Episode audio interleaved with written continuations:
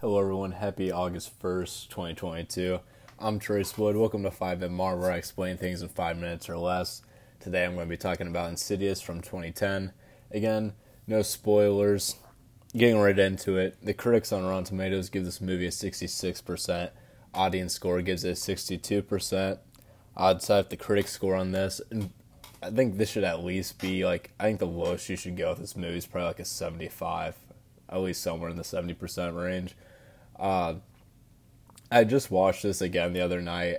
I've watched this movie so many times with like friends and family.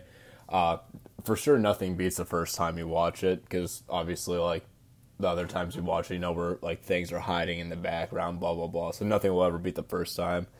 But actually watching it multiple times and picking up on different things, uh, I definitely agree with a lot of the criticism it has with the final act of the movie.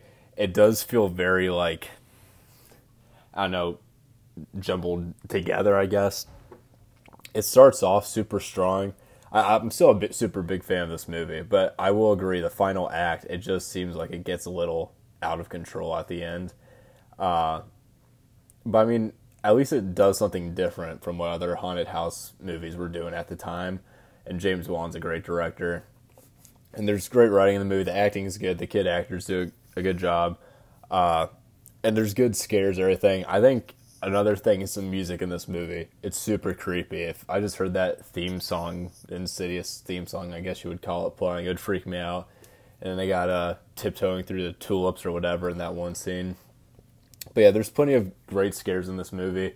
Again, obviously not as scary your other times watching it, but the fir- I'll never forget the first time watching the.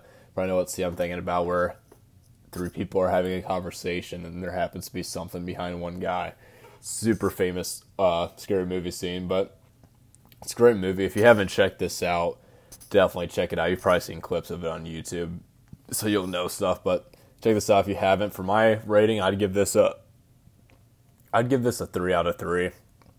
A low grade, but I still think it's kind of like one of those essential scary movies you have to check out. So I think right now it, it's back on Netflix, so definitely check this out if you haven't.